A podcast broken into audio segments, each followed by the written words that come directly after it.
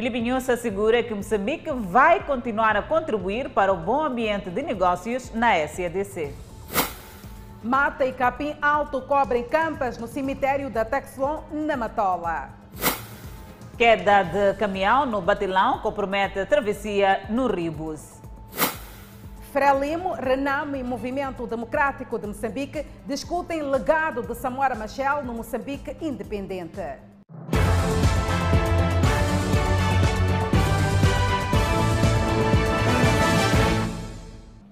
Boa noite, estamos em direto e em simultâneo com a Rádio Miramar e redes sociais. Mata densa cresce e cobre campas no cemitério da Texilon, na Matola. Fora esta realidade, os trabalhadores reclamam das condições de trabalho e o município diz haver esforços para se reverter o cenário. Local sagrado com estética de um cenário que deixa a desejar. Mata densa e focos de lixo no interior do cemitério da Texlon, onde trabalhadores dizem ser poucos e não terem equipamento suficiente, incluindo meios de higiene e segurança no trabalho. Entre trabalhadores há um problema que apoquenta falta de material, falta de equipamentos. Estamos mal, estamos a comprar equipamento para usar no, na instituição pública. É um pouco doloroso, é alarmante isso. Temos falta de material, temos dificuldade ao trabalhar, porque às vezes onde trabalhamos é um sítio que já foi usado e a família quando vem encontra que o sítio está usado, já está colocado uma outra pessoa. Em paralelo está um outro problema, não menos preocupante. Trata-se de um pequeno sistema de drenagem que escoa água da estrada para esta vala no interior do cemitério. Água que, no entender dos denunciantes, acelera a degradação das campas. Por outro lado, a vala tende a se alargar e ameaça engolir algumas campas. Estragam cemitério, estragam campas, são são, são, são anilhas que vêm da estrada destila água para dentro do cemitério. A vereadora de salubridade no município da Matola, que responde também pelos parques, cemitérios e jardins, diz haver trabalho e soluções. A limpeza está a acontecer regularmente. E o cemitério é grande, não é pequeno.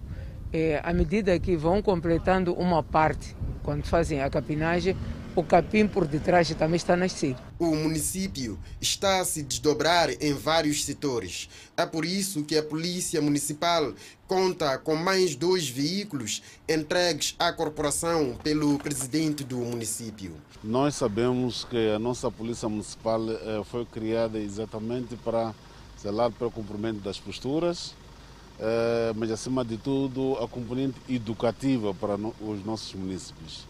Os dois veículos juntam-se, segundo a autoridade, aos outros três adquiridos e entregues recentemente à corporação. Caminhão de transporte de carga afeto às obras na estrada Tica-Bus caiu no rio quando tentava aceder ao batelão. Por conta do capotamento da viatura, a travessia neste ponto esteve condicionada. Segundo um motorista do caminhão que pretendia fazer a travessia no rio Bus, conta que o seu meio circulante apresentou problemas mecânicos quando dirigia-se para o batilão. Tirei retaguarda, pus start. Então, quando estou por start, aquele calço não aguentou porque tirei a mudança. Começou a retejar pouco a pouco, pouco a pouco, até ganhou velocidade do carro. Daí, ar não tinha ar. O carro veio diretamente até aqui no batalhão. O volante estava duro, a direção ele reparou, se eu tentei, tentei, nada. Por isso caí junto com ele aí na água. Este fato chegou a paralisar a circulação do batelão que garante a travessia de pessoas e bens por cerca de 48 horas. Várias pessoas que pretendiam atravessar com suas viaturas naquele ponto do distrito do Buse estavam totalmente desesperadas. É muito complicado porque assim, por exemplo, nós calculamos que íamos chegar na beira acessivelmente às 13, mas é difícil assim. Estou aqui com as crianças, não levamos nenhuma marmita. É complicado mesmo. O problema de nós, os motoristas, não vamos, não estamos a encontrar, controlar a nossa máquina, como que nós podemos andar, como nós podemos fazer. Deve deixar o carro assim na mudança enquanto o carro trabalha com ar e sem ar. Não é possível. O caminhão que caiu ao rio pertence à empresa executora das obras de reabilitação da estrada Tica-Bus e o mesmo fazia o transporte dos materiais de trabalho de Bando para a localidade de Guaraguara. Vocês estão vendo essa multidão de técnicos, especialistas, então para tentar então fazer esse tipo de trabalho para tudo ficar pronto o dia de hoje. Nós estamos aqui só apenas para fazer socorros e no sentido de as coisas correrem bem só. Embora não tenham sido registrados danos humanos, as autoridades locais afirmam que ainda estão por calcular os danos que esta situação terá causado com a paralisação da travessia de pessoas e bens. O presidente da República garante que Moçambique vai continuar a contribuir para um bom ambiente de negócios na comunidade para o desenvolvimento da África Austral. Felipe Jacinto Nhusse falava hoje durante a abertura do Fórum de Negócios da SADC, que decorre na cidade de Maputo para, além de servir como plataforma corporativa integrada de diálogo e promoção econômica competitiva e empresarial da SADC. O Fórum de Negócios da SADC, que decorre na cidade de Maputo, tem em vista a exibição de potencial de cada Estado-membro, assim como impulsionar o ecossistema empresarial da região. São apontadas áreas como a industrialização, investimentos, sustentabilidade e ambiente de negócios como foco de fórum. Felipe Nunes, presidente da República e presidente em exercício da SADC, fala dos passos econômicos da região austral de África e assegura que a pandemia da Covid-19 desacelerou a economia não só do mundo, como também as exportações no continente. A situação da Covid-19 trouxe consigo consequências no contexto da SADC, nomeadamente a quebra das exportações e do produto interno bruto, a colocação de linhas de crédito especiais à disposição do setor empresarial nos países membros da SADC, por via das autoridades monetárias dos respectivos países, incluindo medidas extraordinárias sobre a gestão prudencial dos bancos comerciais. Por outro lado, Nunes garante que Moçambique vai continuar a contribuir para o bom ambiente de negócios na SADC. O Fórum de Negócios da SADC é um compromisso assumido durante a 40 Cimeira Virtual do Chefe de Estado e do Governo da SADC. O Presidente da República, Filipe Nunes, e o seu homólogo de Botswana visitaram esta exposição e fala dos seus ganhos.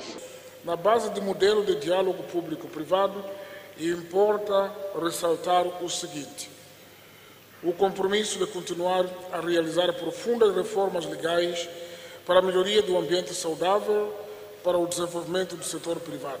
Apostamos no desenvolvimento de um papel mais ativo na prospecção e exploração dos recursos de cada país, de forma a desenvolver as capacidades regionais que nos permitam assumir um papel que hoje é desenvolvido pelas multinacionais fora do continente.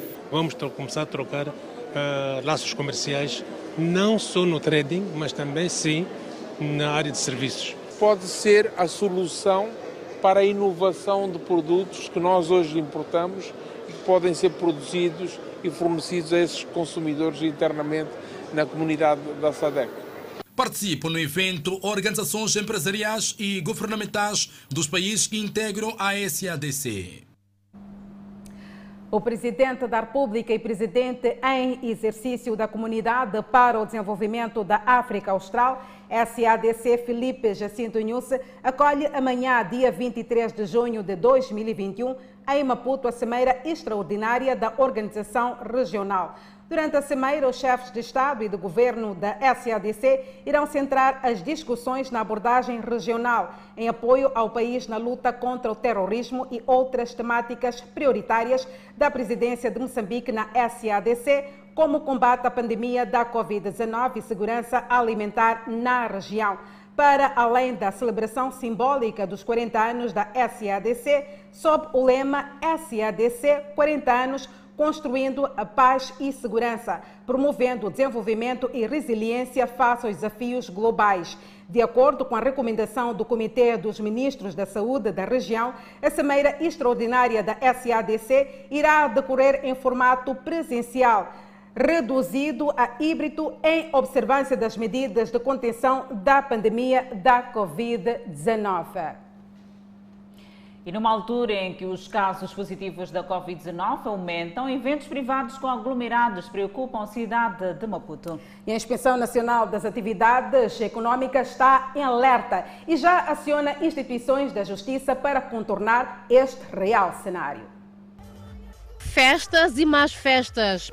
Este vídeo amador denuncia eventos privados, no caso, num condomínio em Macantena, município da Matola, em pleno estado de calamidade pública. Carros perfilados, supostamente pertencentes ao condóminos. Pois então engana-se quem pensa assim. Trata-se de viaturas de convidados à festa. No vídeo, ouve-se a voz de uma mulher que denuncia eventos recorrentes. A casa está sempre cheia, volume alto, gritaria, microfone e é isto aqui todo fim de semana. São festas que acontecem à margem é do decreto que proíbe aglomerados em locais fechados com mais de 50 pessoas. O que a INAI registra no local é mesmo desobediência. De acordo com o decreto de calamidade pública de 26 de maio, no número 4 do artigo 3, que diz, e passamos a citar, são interditos em todo o território nacional os eventos sociais privados por um período de 30 dias, sem prejuízo da realização de casamentos, que pode continuar a decorrer com observância rigorosa das medidas de prevenção e combate à pandemia da Covid-19, restringindo-se a um máximo de 20 pessoas.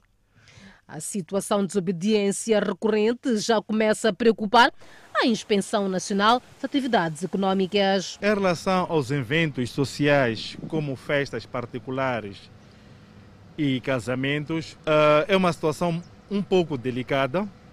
Nós, como INAI, e outras entidades como a polícia ou, e, outras, e outros órgãos de fiscalização temos trabalhado no assunto, conseguimos interditar alguns, alguns eventos. Alguns eventos estão a acontecer muito fora da, da urbe, muito fora do perímetro da atuação da, da, da equipe de fiscalização. E quando descobrimos ou quando somos notificados através de denúncias ou algumas reclamações, chegamos lá, o, o, o evento está a decorrer ou já está, está, está no final.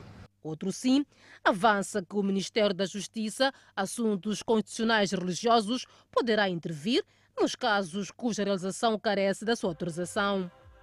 Estamos a trabalhar junto com o Ministério da Justiça, da Justiça, que é para ver de que forma nós podemos interditar a realização desses eventos ou termos a lista desses estabelecimentos de forma prévia para termos uma melhor atuação. Ainda durante o balanço das últimas duas semanas, a INAI encerrou cinco centros infantis na província da Zambésia, reabertas sem autorização do Ministério de Tutela. Danissa, estamos mesmo a caminho da celebração dos 46 anos da independência de Moçambique. Exatamente, Adelaide, e das reflexões eh, feitas, o acesso à justiça prevalece como um desafio no país. A independência de Moçambique e a aprovação da Constituição da República Popular em 1975 romperam com o regime colonial, incluindo no domínio do exercício da função judicial. Com a Constituição de 1990, ficou configurado um Estado de Direito, abrindo espaço para o acesso à justiça. Pese embora alguns avanços e a vigência de um Estado de Direito, para alguns juristas, o sistema de justiça em Moçambique precisa de melhorar a sua forma de funcionamento. Para o jurista Oliveira Citoy, há que especializar os procuradores e agentes criminais para lidarem com casos como terrorismo e ataques cibernéticos. Como é que nós estamos uh, capacitados para lidar com determinados fenômenos? A questão do terrorismo. Hoje em dia debate-se que é, e, e, e, está comprovadíssimo que nem todos os juízes sobretudo aqueles que são expostos a essas matérias de terrorismo, têm capacidade técnica, científica para lidar com este fenômeno. Significa que o Moçambique independente deve pensar e repensar sobre, a, sobre o aspecto da formação, o aspecto da capacitação técnica, científica, daquele que vai aplicar a lei. A morosidade processual constitui um dos desafios da administração da justiça. O crescente número de processos judiciais com impacto na morosidade processual tem provocado insatisfação nos utentes deste serviço público. Quando instauramos um processo junto destes tribunais, o maior problema que se levanta é a questão da celeridade processual, é a questão da eficácia dos tribunais em tramitar o seu processo com maior fluidez, com maior rapidez. É dali que a gente acaba entendendo. Aliás, o papel do tribunal na audiência preliminar é, na verdade, a tentativa de aproximar as partes. O jurista Nuno Rafael acrescenta que o acesso à justiça em Moçambique ainda é limitado. Mas a justiça convencional, esta que é a tal dita acesso aos órgãos jurisdicionais, que é o próprio tribunal, até hoje estamos a enfrentar um, um grande problema e este problema está um, diretamente ligado com, com a carência de acesso à própria justiça. Olha, uh, apesar de que o Estado faz um certo exercício de criar instituições que possam, de certa forma, atender gratuitamente ao cidadão para que tenha acesso a esta mesma justiça, vamos entender que estes órgãos, de certa forma, não estão devidamente publicados. A corrupção e não aplicação devida da legislação são igualmente apontados como entraves no acesso à justiça. E sob o lema Estudar Samora Machel no Moçambique de hoje Desafios, perspectivas. Teve lugar em Quilomar, num simpósio que contou com a presença dos três partidos com assento na Assembleia da República. Foi um debate de mais de quatro horas, onde os representantes dos três partidos políticos deixaram ficar o seu parecer sobre a figura de Samora Machel com os seus ideais para Moçambique. Ideias que, segundo o deputado do MDM, Silveiro Rongwani e Ivone Soares, da bancada da Renamo, não são de todo plausíveis. No entanto, para compreender os ideais e a vida de Samora Machel, teve lugar aqui na cidade de Climane um simpósio numa das faculdades com os principais atores das bancadas parlamentares assentes na Assembleia da República. A ideia era para que cada um dos atores aqui integrantes pudesse então falar de Samora, mas também dar aquilo que são as convicções de Samora para o Moçambique próspero. No entanto, foram aqui debatidos vários assuntos sobre a vida de Samora, tendo em conta aquilo que seriam os efeitos dessa governação passada para que então Moçambique pudesse alcançar lugares cimeiros, mas também ser um Moçambique cada vez mais melhor. Samora Machel esteve muito ligado à questão da igualdade, mas esta busca da igualdade extrema que levou ao tal decreto 2 80, em que todos vão receber 2 e 100, fez com que também não percebesse a importância da liberdade, por exemplo, de uma imprensa livre. Hoje o que nós vemos é que o Partido Frelimo parece que se distanciou completamente do combate à corrupção que Samora advogava, eh, do enriquecimento ilícito que Samora advogava e hoje vemos que os dirigentes uh, são grandes promotores da corrupção no país. Caifadine Manasse, da bancada parlamentar da Frelimo, avança que a figura de Samora Machel deve ser imortalizada, assim como os seus ideais, apesar de a atual conjuntura política não ser a mesma, uma vez que agora se vive o multipartidarismo, cada presidente tem estado a viver épocas diferentes e adversas que devem ser ultrapassadas usando os princípios constitucionais vigentes. Cada líder tem seu estilo eh, e não vamos, eh, não se vai chamar que todos os presidentes, nesse caso o presidente Inhosse, seja como Samora Machel. O presidente Inhosse é igual a si próprio. Ele é um homem que, eh, que tem um estilo próprio, é humilde, que construi a sua forma de ser e estar, está a trabalhar num momento difícil em que temos a questão de terrorismo na, em Cabo Delegado e a junta militar na região centro está a dirigir o processo DDR, onde está a criar um impacto no sentido de haver uma inclusão na gestão daquilo que é este processo, nesse caso em comunicação com a liderança da oposição. E é, é difícil hoje alguém hoje dizer que eh, o presidente Inhúcio, por exemplo, tem que ser como Samora Machel. Samora Machel dirigiu numa conjuntura de partido único, o presidente Inhúcio está a dirigir numa conjuntura multipartidária. No nível da cidade de Climane, vários estabelecimentos de ensino superior têm estado nos últimos dias a criar debates e trocas de ideias com vista a trazer à tona os principais desafios do país. Moçambique que celebra esta sexta-feira os 46 anos da independência nacional. Mudando de assunto, o rosto do autor é desconhecido. Fogo consome quase tudo no interior de uma residência localizada no bairro da Machaquene B, em Maputo. O fogo consumiu quase tudo nesta residência.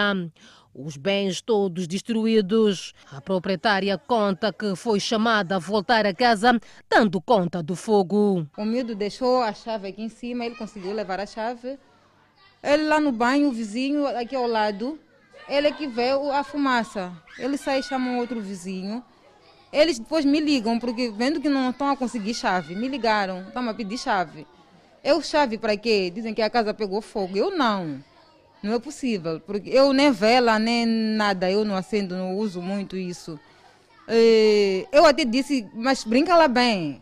Ele, é sério, teve que dar uma vizinha para poder falar comigo. Foi quando vi mesmo que o assunto era sério. Ela não compreende as motivações do suposto crime em pleno raiar do sol e não esconde a possibilidade de se tratar de fogo posto. Sete e meia da manhã, com pouco movimento na rua e na casa, com apenas o sobrinho que estava no banho. Altura propícia para o desconhecido se introduzir na casa. A dona da casa conta que ele, depois de pôr o fogo, teria trancado a porta. Os vizinhos tiveram que recorrer ao arrombamento ah, para poder ah, debelar o fogo. O fogo que já consumia dois compartimentos e com todos os bens que tinham no interior. Não tenho ideia de quem seja mesmo. E não sei, porque nunca discuti com ninguém, uh, nunca tive problemas por aqui. Uh, não sei, né? Não sei. Os vizinhos que debelaram o fogo estranho suspeitam que seja alguém não distante do bairro. Eu, eu até pensei que estivesse a queimar de carroça atrás, não me apercebi que estivesse a queimar a casa. Eu quando vou para a casa de banho vejo hum, esse, essa fumaça aqui tem um cheiro muito estranho. Ver?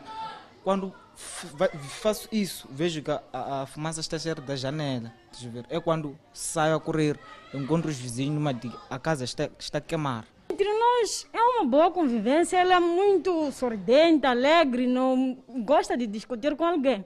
Então, se é que eu acho que a pessoa é daqui de perto, porque na realidade uma pessoa de longe é incapaz de entrar numa residência que não conhece para poder incendiar a casa. No bairro, o ambiente é de medo. Aliás, a refém da residência já foi vítima dos ladrões. E quase iniciou roubos, depois roubo no, na casa a seguir. Está a ver? Assim estamos com medo, porque é o mesmo bairro, isso aqui. Tá Nós queremos justiça. O Serviço Nacional de Investigação Criminal na cidade de Maputo foi chamado ao local e investiga o crime ainda sem rosto. Entrou em vigor o novo horário de funcionamento na fronteira de Ressano Garcia. Na semana passada havia relatos de que as viagens de Moçambique para a África do Sul haviam reduzido bastante. E com este novo horário, será que o cenário mudou? A resposta do lado exterior está com o jornalista Edson Arante. Boa noite. Muito boa noite, Adelaide e Danice, a todos a acompanhar o Fala Moçambique. Uh, respondemos em direto a partir do terminal rodoviário da Junta aqui na cidade de Maputo para falarmos mesmo desta decisão uh, do governo. Falamos muito concretamente daquilo que aconteceu na, na, na vizinha África do Sul, uh, que é essa decisão do governo de Pretória, de, de uma, uma, uma, vez que a terceira vaga já se faz sentir naquele país, uma das questões que foram lá tomadas. Este, qual é o impacto disso vai ter cá em Moçambique? Essa decisão do governo da Pretória, sabe-se que desde a semana passada a novo horário de funcionamento da fronteira de Ressano Garcia, que eh, envolve os dois países, falamos concretamente de Moçambique e África do Sul. Sul. E para, e para tal, encontramos aqui neste terminal de junta, onde há transportadores internacionais que fazem as rotas Maputo e, e diferentes destinos da vizinha África do Sul. E para falarmos dos impactos destes novos horários, temos já aqui conosco o Frederico Lopes, que é presidente dos transportadores internacionais, estes que fazem rota de Maputo para diferentes pontos da vizinha África do Sul. Muito boa noite, Frederico Lopes. Estamos em direto para o Fala Moçambique. Este novo horário de funcionamento da fronteira de Ressano Garcia, qual é o impacto que isso tem para o vosso, para o vosso negócio? Boa noite. Uh, realmente o horário prejudica, mas não assim tanto. Uh, este horário que entrou em vigor a partir da última quarta-feira, que houve uma alteração de uma hora de tempo, reduziu normalmente uma hora de tempo, que era 22 para 21 horas. O nosso trabalho já vem desde há muito tempo, temos realmente prejuízos.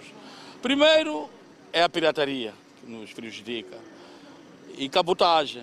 E depois apareceu esta coisa de Covid-19. O horário prejudica, mas não é bem bem o horário prejudica. O que nos prejudica mais é a testagem do Covid na, na, na, na fronteira, que são custos. E também a pessoa tem que ter o, teste, são custos. E a própria passagem, como nós sabemos, Covid global a nível mundial prejudicou quase todos os países e nós também ficamos prejudicados, pessoas ficaram sem emprego, ficaram sem. Contudo, mesmo os negócios, portanto, prejudicou completamente. É uma série de, de, de coisas que veio prejudicar este, este nosso negócio. Não ia falar muito do horário. O horário, se o governo entender reduzir, todas as pessoas sabem, pode aparecer a hora, tempo e antes. São essas duas coisas essenciais, que é cabotagem e, e é o Covid-19 que veio. E sobre essa decisão do governo sul-africano, sabe-se que avançou para o nível 3 de confinamento. Eh, como é que avalia essa questão, uma vez que um bloqueio deste na África do Sul, vocês têm a África do Sul como as rotas preferenciais dos vossos autocarros. Como é que avalia para o vosso negócio? Qual é o impacto direto que isso tem para mim dos próximos meses, caso prevaleça este, este nível de bloqueio da nível da África do Sul?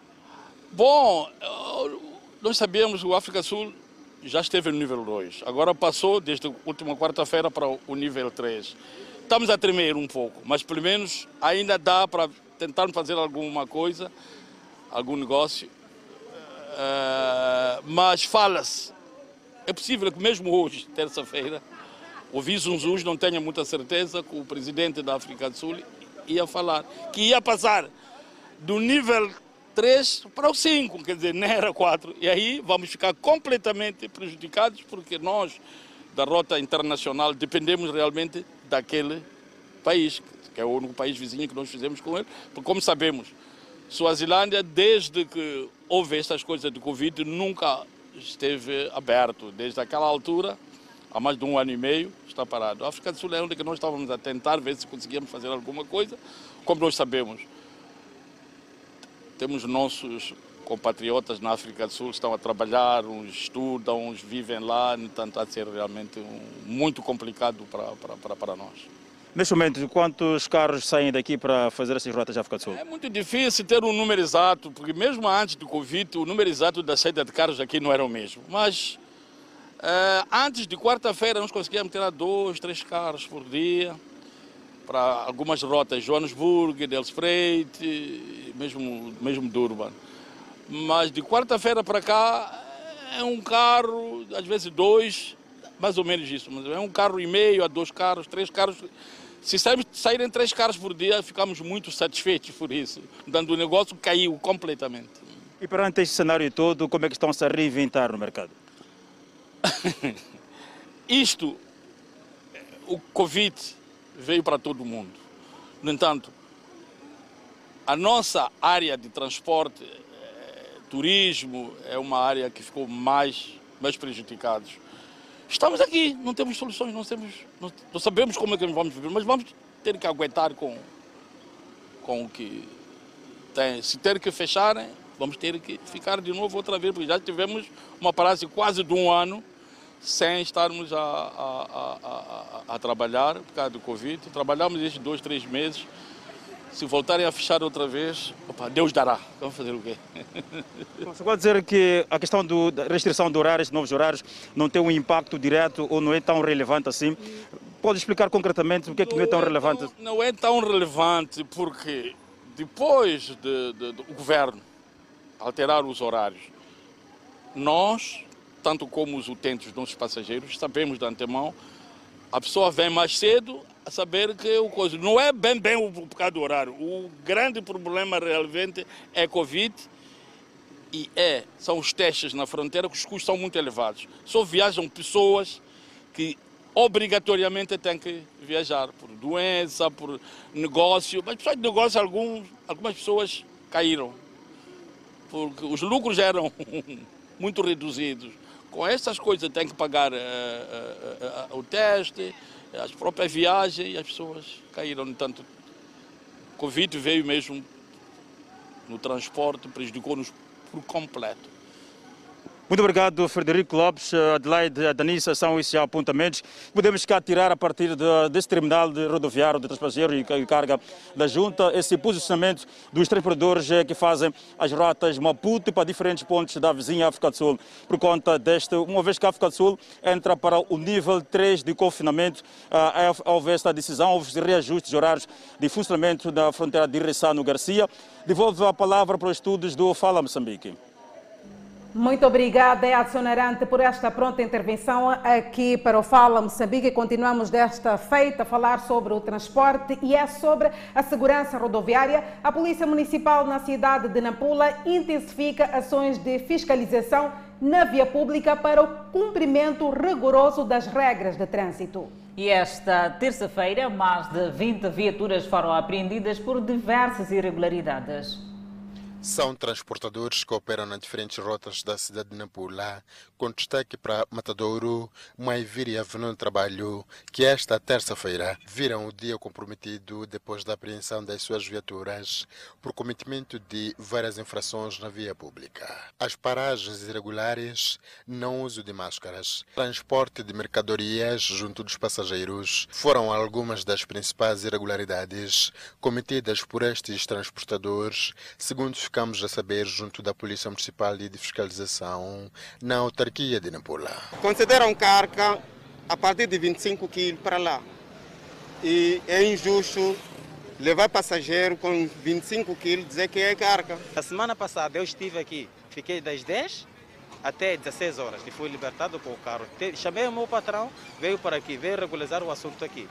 Estes dizem ser uma injustiça por alegadamente a cidade de Nampula não dispor de paragens oficiais. É lamentável, está-se a falar de paragem regular, mas na totalidade de Nampula não temos paragens regulares. Você quando para, de repente aparece a autoridade, que é o Conselho Municipal, te bloqueia. E a multa dele já é uma multa elevada que vele pelas paragens, que é para nós sabermos aonde podemos parar com os, com os carros, para podermos transportar as pessoas, aonde não podemos. Aí podemos entrar de acordo, concordamos que sim, aqui estamos numa situação de paragem regular, nesta situação não. Agora, se nos encontra em qualquer situação assim impecável, para nós é uma injustiça. São no total 25 viaturas que foram apreendidas pela Polícia Municipal por causa de várias irregularidades. Neste momento, os proprietários aguardam, junto das autoridades, a recuperação das suas viaturas.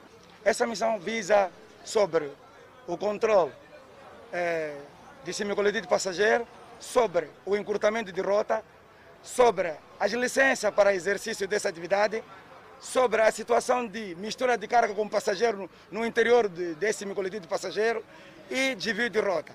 A Polícia Municipal de Nampula diz ser uma ação que visa disciplinar os transportadores semicoletivos de passageiros. Em algumas rotas são verificadas as paragens, estou-me a referir da Avenida Paulo Samuel Cancompa, tem algumas paragens, na Avenida do Trabalho também tem algumas paragens, mas existem algumas situações que nos levam em que o, um transportador para no meio da faixa de rodagem, está a carregar o passageiro, pondo em risco a própria vida dos passageiros e assim como também a viatura. As autoridades prometem continuar com as ações de fiscalização rodoviária e aplicação de multas a todos os condutores que violarem as normas de estrada. Vítimas do ciclone Idai em Manica recebem casas. Enquanto isso, novos administradores de Cabo Delgado desafiados a resolver problemas da população. São notícias a acompanhar logo após o intervalo. Até já. O Fala Moçambique está de volta. O presidente da República, Felipe Jacinto Nhusse, endereçou uma mensagem de felicitação pela reeleição de António Guterres ao cargo de secretário-geral das Nações Unidas. Na sua mensagem, o presidente da República, Felipe Jacinto Nhusse, diz com grande satisfação, tomamos conhecimento do resultado da votação da sessão da Assembleia Geral das Nações Unidas, que teve lugar no dia 18 de junho e que decidiu por unanimidade a vossa reeleição ao alto posto de secretário-geral das Nações Unidas. Felicitamos calorosamente a Vossa Excelência por esta magnífica vitória. A vossa recondução ficará marcada na história no Concerto das Nações por ter sido a única candidatura apresentada para o cargo. Esta decisão da Assembleia Geral constitui testemunho do excelente trabalho desenvolvido por Vossa Excelência e pela equipa que dirige ao longo dos últimos cinco anos. Seguimos desta feita com mais notas informativas. Os distritos de Palma e Chiure, na província de Cabo Delgado, têm novos administradores. E o secretário de Estado na província desafiou os novos governantes a fortalecerem ações de vigilância no combate ao terrorismo e de assistência humanitária aos deslocados. João Buxil e Oliveira Amim foram empossados esta segunda-feira para os cargos de administrador distritais de Palma e Chiur, respectivamente. A sua ascensão a estes cargos acontece numa altura em que a província de Cabo Delgado debate com a situação do terrorismo. A mensagem do secretário de Estado na província aos novos quadros foi clara. Esperamos também que garantam a ordem, segurança e tranquilidade públicas nos distritos que passam a dirigir e, em coordenação com as lideranças e comunidades locais, deve dinamizar e consolidar os blocos de vigilância popular, de modo a enfraquecer todas as ações dos terroristas que continuam a desestabilizar o nosso desenvolvimento, assassinando as pessoas indefesas, criando dor e luto, queimando as suas casas e saqueando os seus bens. Mas também pedir envolvimento dos administradores empossados a imprimir maior dinamismo e criatividade na gestão dos recursos que são cada vez mais escassos na melhoria da condição de vida da população. Em cada um de vós, no seu cotidiano, devem sentir desafiados a superar cada uma das preocupações do povo e honrar a confiança depositada em vós como obreiros das mudanças estruturais ao nível do distrito. Caros empossados, Esperamos ainda de vós que concentrem de forma inovadora e encontrem de forma inovadora soluções para massificar o cumprimento das medidas de prevenção e combate cerrado à pandemia da Covid-19, evitando que mais pessoas fiquem infectadas e afetadas por esta doença. João Buxil empossado para dirigir o distrito de Palma, está ciente da importância econômica que a região representa para o país devido ao projeto de exploração de hidrocarbonetos. Porém, reconhece os desafios ligados à segurança. Por isso, considera que a sua experiência como membro das Forças Armadas de Defesa de Moçambique poderá ser útil na garantia da tranquilidade em Palma. A situação dos ataques armados na província de Cabo Delgado tem, entre várias consequências, a crise de deslocados internos. Para Oliveira Mimo, a criação de condições para o realojamento das vítimas deste flagelo é, neste momento, a sua prioridade. O distrito de Churi tem experiência em criação de aldeias para a fixação das populações e, ao nível da província, já existem orientações específicas sobre como lidar com esse aspecto e, como acabei de dizer, vamos juntar a eles para podermos avançar na gestão dos vários problemas que neste momento constituem um desafio para o desenvolvimento do distrito. Oliveira Amim substitui no cargo de administrador de Cheur Etelvina Fevereiro e João Buxil sucede a Agostinho Ntawal na direção dos destinos do Distrito de Palma. Olhamos a reconstrução pós-ciclone. Famílias afetadas pelo ciclone Idai em Dombe, na província de Manica, receberam novas casas. Essas são as famílias do posto administrativo de Dombe que sofreram com os efeitos do ciclone Idai. E a maior parte destas perderam suas moradias. O Damião faz parte do grupo. Na altura do sucedido, perdeu a sua casa e a aflição foi enorme. Quando houve ciclone Idai, teve muito, teve muito, teve, muito quebra. Porque minha casa caiu tudo, meus documentos, roupas, andaram a molhar. Eu estava pedindo meus governos ajudar nessa parte sobre okay? casa, né? Hoje a vida voltou ao normal no posto administrativo de Dombi, com a construção de 46 casas entregues à população. Otávia Francisco é uma das que beneficiou uma residência e entende que a iniciativa deve abranger outras zonas da região onde existem mais famílias vítimas de ciclone Idai. Não são todos que têm, que sofreram com ciclone, então estamos satisfeitos mesmo, mas deve aumentar mais. Para a construção de residências para vítimas de ciclone Idai, o governo investiu cerca de 14 milhões de meticais, eh, portanto, no distrito de Sussundenga. E trabalhos estão em curso para aliviar também outras eh, famílias que sofreram com a intempérie no ano 2019. Um projeto que contava com a construção de 46 casas. A primeira fase foi de 23 e esta segunda fase foi de 23 e neste momento já terminamos. E, um, as casas já foram entregues oficialmente ao, aos proprietários, que são os beneficiários, a 23 famílias. E neste momento eles já estão com as chaves das casas. Para além de residências, o governo pretende implantar outros serviços básicos, como eletricidade, centro de saúde, escolas, mercado, entre outros, para o bem-estar da população. E o Ministério Público em Inhambane diz haver matéria suficiente para julgar e condenar o cidadão de origem chinesa neutralizado em Vilanculo na posse de 8 quilos de cavalo marinho.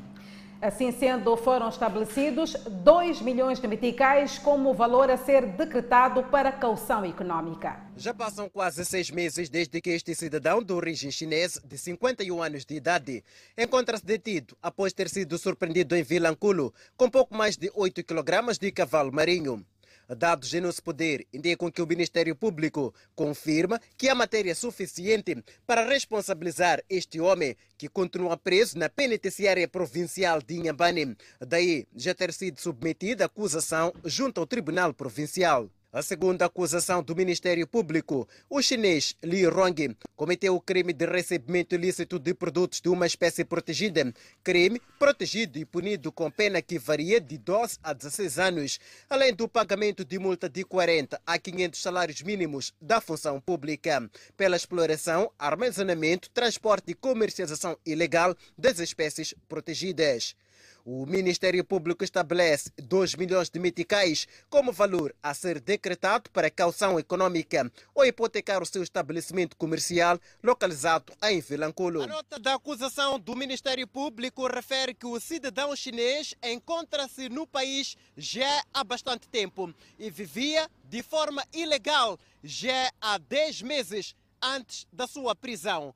O Ministério Público propõe ainda que, em caso de condenação, seja expulso logo após o cumprimento da sua pena. O arguido nega e diz que o saco dos cavalos foi encontrado no cemitério e não na sua residência.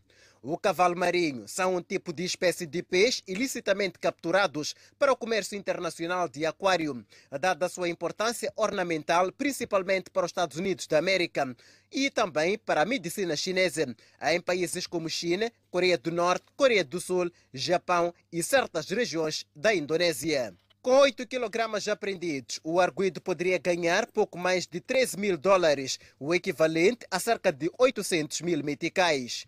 O produto apreendido foi entregue à ANAC para efeitos de exame e, posteriormente, destruição por ordem judicial. O Ministério da Justiça cria comissão de inquérito para investigar suposta exploração sexual de reclusas no estabelecimento penitenciário feminino de Ilhavela. Havendo necessidade de se apurar a veracidade dos factos sobre a denúncia feita pelo Centro de Integridade Pública devido a supostos atos de exploração de reclusas envolvendo agentes da Guarda Penitenciária afetos ao estabelecimento penitenciário especial feminino de Ilhavela, na província de Maputo. A comissão de inquérito é composta pelas seguintes individualidades. Sinai Nhatitima, na qualidade de juiz conselheiro jubilado, agora presidente da comissão de inquérito. Justino Tonella, representante do Ministério da Justiça, Assuntos Constitucionais e Religiosos, sendo o vice-presidente da comissão. Elisa Samuel, representante do Ministério da Justiça, Assuntos Constitucionais e Religiosos. Rogério Ferreira, representante do Ministério da Justiça, Assuntos Constitucionais e Religiosos.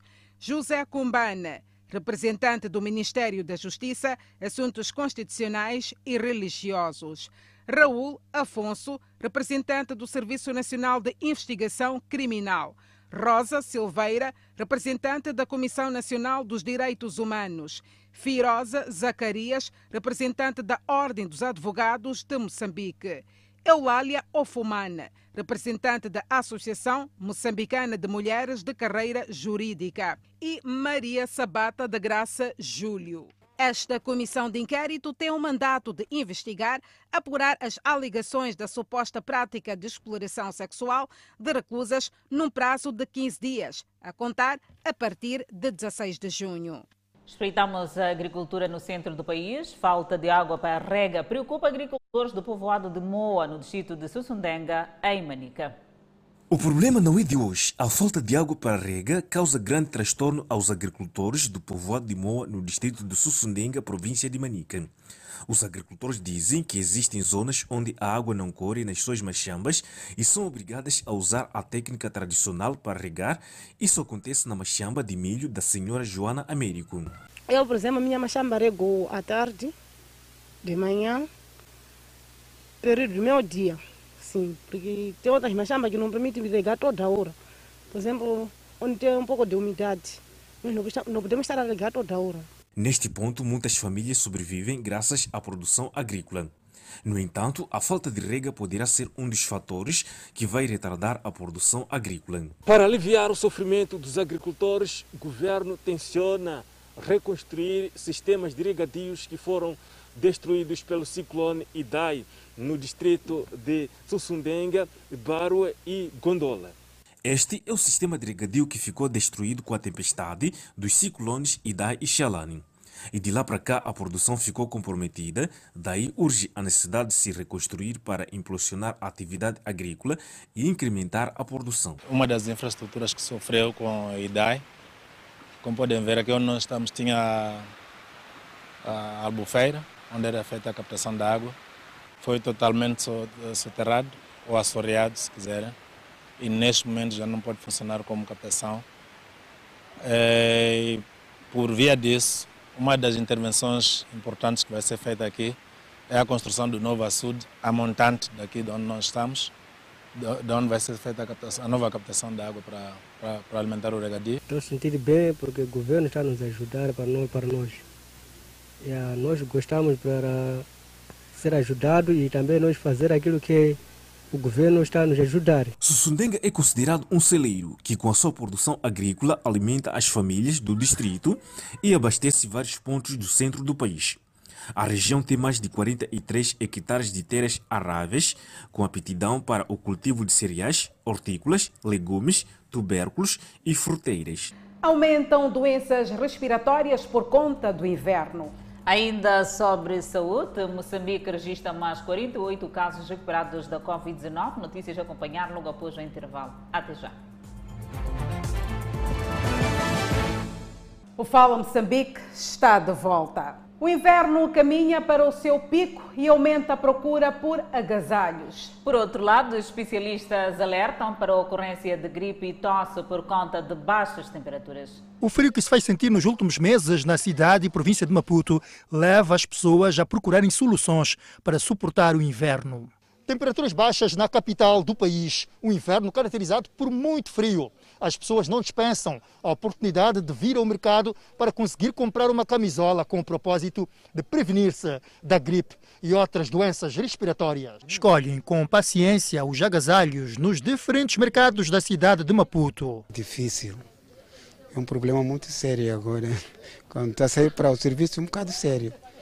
Sim, sim, olhar bem, pôr o casaco e tudo mais, vir para aqui. Sim, é arranjar casacos desses como estão aqui, assim, por isso estou aqui, comprei algumas. As vendedeiras investem nos agasalhos neste inverno, onde as temperaturas mínimas chegam a incomodar os que se atrevem a circular sem camisolas nem casaco. Nesse tempo de frio, há procura sim de camisola, mas o que acontece é que as pessoas reclamam muito do preço, Sim, mas buscam mesmo as camisolas. Entretanto, os especialistas de saúde alertam para doenças respiratórias nesta época do inverno. Nós sabemos que o inverno é uma época fria, que muitas vezes tem acometido as pessoas eh, doenças que têm a parte superior da, da respiratória e a parte inferior. A parte superior acontece muitas vezes aquelas uh, doenças que nós virais, que são não só uh, virais, mas também podem ser bacterianas. Que temos as rinites alérgicas, temos uh, os resfriados e as gripes. Selma Ricardo apela às pessoas a não ignorarem as unidades sanitárias, optando pela procura de farmácias quando sentem sintomas de gripe. Mas se há alguma complicação, é importante ir à unidade sanitária. O resfriado e a gripe só tem que durar até sete dias. De dois a sete dias. Se passa de dois a sete dias, é importante visitar uma unidade sanitária porque pode estar uma doença complicada, respiratória complicada e que precisa de um diagnóstico. Os especialistas de saúde reforçam o apelo para o uso de máscaras para o combate às doenças respiratórias. E nas últimas 24 horas houve registro de mais 48 casos totalmente recuperados da Covid-19. O país tem um cumulativo de 70.289 recuperados do novo coronavírus. Por outro lado, Moçambique tem cumulativamente 3.572 internados, 78 recebem tratamento nos centros de isolamento. Moçambique tem 72.775 casos positivos registrados, dos quais 72.406 de nacionalidade moçambicana. E seguimos com Moçambique, testou nas últimas 24 horas 1.282 amostras, das quais 198 revelaram-se positivas. Destas 183 de nacionalidade moçambicana, 6 estrangeiros e 9 por identificar. Resultam de transmissão local. O nosso país registrou mais 4 óbitos de Covid-19, elevando para 852 vítimas mortais. Neste momento, Moçambique tem 1.630 casos ativos devido à pandemia viral. E continuamos a olhar o novo coronavírus. Afirmativo, a delay da vacina candidata Abdala, desenvolvida por Cuba para combater a Covid-19, tem eficácia de 92% com a aplicação de três doses. Abdala é uma das vacinas que Cuba está a testar. Recentemente, a vacina Soberana 2 mostrou uma eficácia de 62%. O anúncio foi feito no momento em que Cuba enfrenta seu pior surto desde o início da pandemia, com registro de novas infecções. Na segunda-feira desta semana, foram notificados 1.561 novos casos de coronavírus, para um total de 169.365 casos confirmados e 1.170 mortes. A Organização Mundial da Saúde, OMS, exige uma eficácia de pelo menos 50% para que uma vacina seja aceita. Autoridades cubanas anunciaram que em algumas semanas esperam pedir à autoridade reguladora do uso emergencial das vacinas. Sob embargo dos Estados Unidos, desde 1962, Cuba começou a desenvolver seus próprios medicamentos na década de 1980. Das 13 vacinas em seu programa de imunização, oito são produzidas localmente. Depois do alerta que é preocupante, autoridades em Portugal seguem surto da Covid-19 em lar de idosos, como conta a nossa correspondente a partir deste ponto da Europa. Os números foram confirmados pela DGS. Há seis surtos de Covid-19 em lares de idosos que correspondem a 54 casos de infecção, muitos deles já recuperados. Mas que ainda assim nos últimos dias resultaram em duas mortes. Um óbito de uma idosa cuja vacinação já estava completa no lar solar de São Gião, em Milharado, Mafra, onde 21 pessoas estão infectadas com o vírus, e outro num lar em Faro, uma mulher de 92 anos que já tinha recebido uma dose de vacina.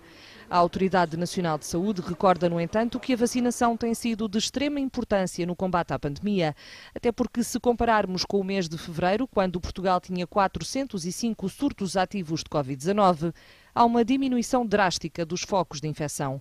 De acordo com o último relatório de vacinação da DGS, as pessoas com mais de 80 anos são a faixa etária mais imunizada em Portugal. 97% delas já receberam uma dose de vacina e 92% já receberam as duas doses. Ainda em Portugal, estatísticas revelam que a pobreza aumentou a linha de diferença entre pobres e ricos. Conta o nosso correspondente a partir daquele ponto da Europa. O fosso entre os ricos e os pobres em Portugal já vinha a agravar-se há alguns anos, mas a crise provocada pela pandemia de Covid-19 fez com que se agudizasse ainda mais. Cerca de 400 mil pessoas caíram abaixo do limiar da pobreza, de acordo com um estudo do Observatório Social da Fundação La Caixa, da autoria do Prosper da Universidade Católica de Lisboa, divulgado esta terça-feira. O documento revela que a pandemia resultou numa perda substancial de rendimentos para a população portuguesa, com o rendimento mediano anual a cair de 10.100 euros no cenário sem crise para 9.100 euros no cenário com crise. Contas feitas, são menos 10 mil euros anuais, o que representa um corte considerável no rendimento dos portugueses. A crise provocada pela pandemia de Covid-19 teve ainda efeitos assimétricos, com as classes baixa e média baixa, a região do Algarve e as pessoas com escolaridade até ao nono ano a serem os grupos mais afetados, com perdas acima da média nacional. Os resultados do estudo mostram ainda que a pandemia levou a um aumento de 25% da pobreza ao longo de um ano, quando comparados os cenários com e sem crise. Ainda assim, as políticas adotadas pelo governo em 2020 atenuaram o aumento da pobreza e da desigualdade no país. Sem a implementação destas, o confinamento inicial de oito semanas teria produzido quase o mesmo impacto sobre a pobreza e a desigualdade que aquele calculado para um ano inteiro. O regime de layoff simplificado, destinado a trabalhadores por conta de outrem, e os apoios extraordinários para trabalhadores por conta própria foram eficazes para atenuar o impacto da crise. Canadá lidera apelo à China para permitir acesso a Xinjiang. Enquanto isso, o primeiro-ministro Líbio saúda a reabertura da estrada que conduz à paz. Essa notícia é acompanhar logo após o intervalo. Até já. O Fala Moçambique está de volta com as notícias internacionais. Depois que foram suspensas há quase seis semanas por conta da guerra, Gaza retomou as exportações agrícolas para Israel. A guerra começou quando o Hamas disparou salvas de foguetes contra Jerusalém e outras cidades israelitas no mês passado.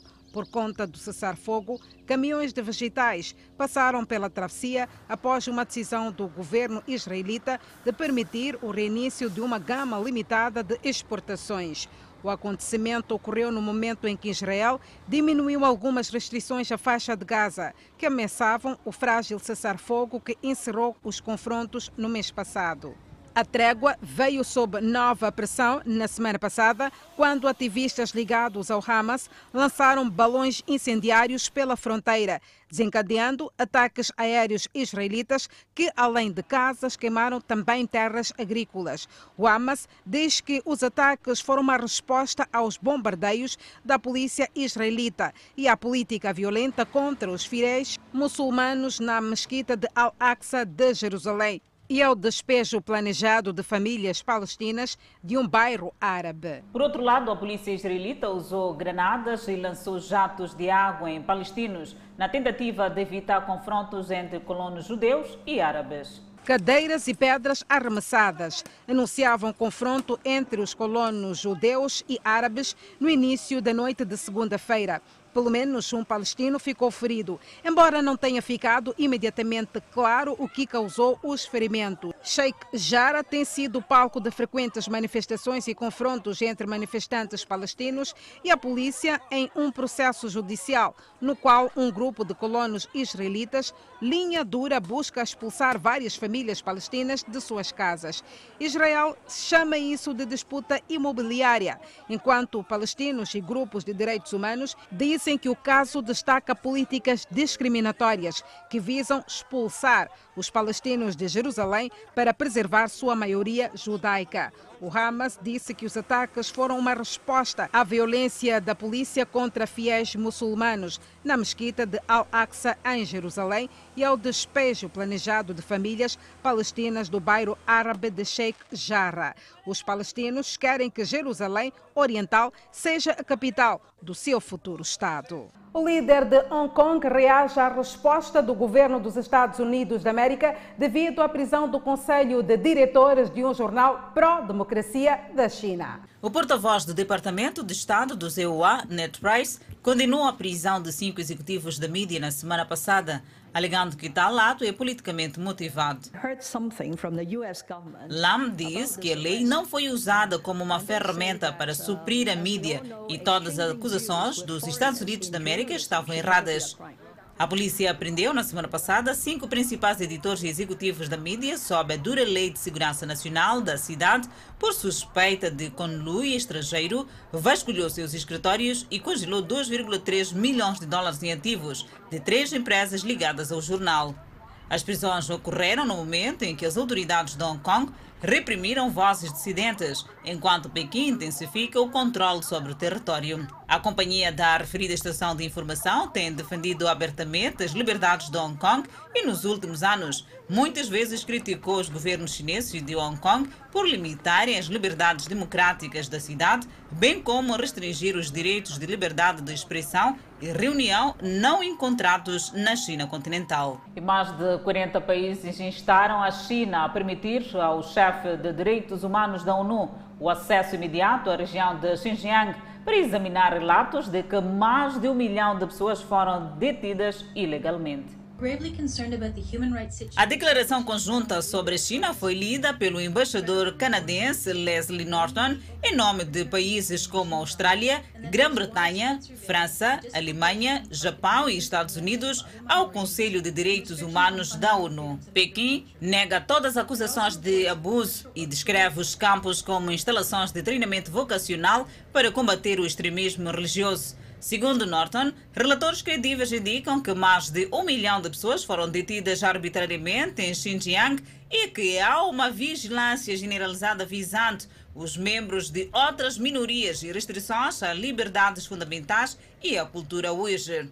Bachelet disse ao Conselho na segunda-feira que esperava chegar a um acordo sobre os termos de uma visita este ano à China, incluindo Xinjiang, para examinar denúncias de graves violações contra os muçulmanos. O primeiro-ministro da Líbia saudou a reabertura da estrada costeira entre leste e oeste, encerrada por dois anos devido aos combates. A estrada costeira está encerrada desde abril de 2019, depois que o comandante militar baseado no leste, Khalifa Haftar, lançou uma ofensiva para tentar tomar a capital, Trípoli, do governo reconhecido pela ONU. Sua reabertura era uma exigência de longa data da ONU para permitir a passagem segura de civis e bens. A embaixada do EUA na Líbia saudou a medida e disse no Twitter que ela estava a preparar um caminho para que os líbios tenham controle total sobre seus próprios assuntos. Debeiba foi eleito primeiro-ministro interino, junto com o Conselho Presidencial de quatro membros, por delegados líbios numa conferência patrocinada pela ONU em fevereiro. O objetivo é conduzir o país às eleições nacionais no final deste ano. A retomada do tráfego na rota, que se estende ao longo da costa mediterrânea da Líbia, ocorre em meio a tensões entre as autoridades interinas e as tropas de Iftá. No último sábado, as próprias Forças Armadas Árabes da Líbia, de Iftá, anunciaram o envio de mais tropas para o sul, sem lei, e o encerramento da fronteira oeste com a Argélia, dizendo que era para combater o terrorismo. Em resposta, o Conselho Presidencial da Líbia emitiu um decreto enviando suas próprias brigadas para o sul. O Iraque passa por uma onda de calor com temperaturas já a atingir regularmente acima de 45 graus centígrados durante o dia. Tomados pelo calor crescente, os iraquianos em Bagdá aliviam o calor nesta terça-feira de qualquer maneira possível. Num dos distritos comerciais da capital, os lojistas instalaram sistemas de sprinkler improvisados e ventiladores que borrifam água para ajudar os clientes a lidar com a onda de calor. Jovens iraquianos e meninos se refrescaram pulando no rio Tigre, embora o rio seja normalmente considerado muito sujo para nadar. Mas os cortes contínuos de energia tornaram o ar-condicionado escasso e a hidrovia é agora uma fuga bem-vinda das altas temperaturas de Bagdá. Os animais também lutam para lidar com o clima intenso. Em uma loja de animais em Bagdá, o proprietário instalou refrigeradores de ar para manter os animais enjaulados frescos. Os iraquianos sofrem com a falta de energia há décadas, pois a infraestrutura foi negligenciada após ser danificada por guerras. Bilhões de dólares foram gastos tentando consertar a rede elétrica desde a invasão de 2003, mas muitos iraquianos, principalmente residentes de Bagdá, recebem apenas 12 horas de energia por dia quase o mesmo que recebiam antes da invasão liderada pelos Estados Unidos da América. Desde 2003, os iraquianos ainda dependem de geradores locais para fornecer eletricidade durante as interrupções. No ano passado, as temperaturas chegaram a mais de 50 graus centígrados em algumas partes do país. Ainda sobre meteorologia, desta feita para o nosso país, temperaturas para as próximas 24 horas. Pemba 27 de máxima, Lixinga 24 de máxima, Nampula 26 de máxima. Seguimos para o centro do país. Tete com uma máxima de 28, Quelimar 27, Chimoio 24, Beira 26. Já na zona sul, Vilanculo de máxima poderá registrar 27, Inhambana 27, a cidade de Xaixai 28 e Maputo, cidade capital de máxima, poderá registrar 28 graus Celsius e uma mínima de 13. O Fala Moçambique está de volta ao Euro 2020, está a fomentar viagens no continente europeu. Era um dos europeus mais aguardados, mas também um dos mais exigentes. Pela primeira vez, o torneio realiza-se em 11 países, uma ideia de Michel Platini, antigo presidente da UEFA, como forma de festejar os 60 anos da competição. O que é certo é que todas estas viagens acabam por se intrometer no descanso dos jogadores, uma vez que jogam com um curto intervalo de dias e chegam a este europeu após uma época desgastante, quer a nível físico e psicológico. Há seis países que vão jogar sempre em casa. Itália, Dinamarca, Holanda, Inglaterra, Espanha e Alemanha. Aqui já conseguem ter uma vantagem em relação aos adversários, para além de se manterem sempre no mesmo local de estágio e conseguirem fazer a recuperação do local, estas seleções vão ter o fator de jogar com mais adeptos e outras vão jogar sempre fora em terreno hostil. Do outro lado estão as seleções que mais distância vão percorrer entre jogos. A Suíça, por exemplo, vai viajar pouco mais de 10 mil quilómetros num espaço de 8 dias. Já a Polónia, que é a segunda seleção com mais quilómetros percorridos, conta com um total de 9.456. Por sua vez, Portugal vai percorrer 3.588 quilómetros, o que se traduz em mais de 5 horas de avião. Espera-se agora que todo este esforço não se reflita depois no interior das quatro linhas. E é com o Euro 2020 colocamos ponto final ao Fala Moçambique. Obrigada pela atenção dispensada. Já sabe que o nosso encontro fica amanhã marcado para a mesma hora aqui no Fala Moçambique, que nessa altura estaremos assim bem juntinhos. Até lá, fique bem.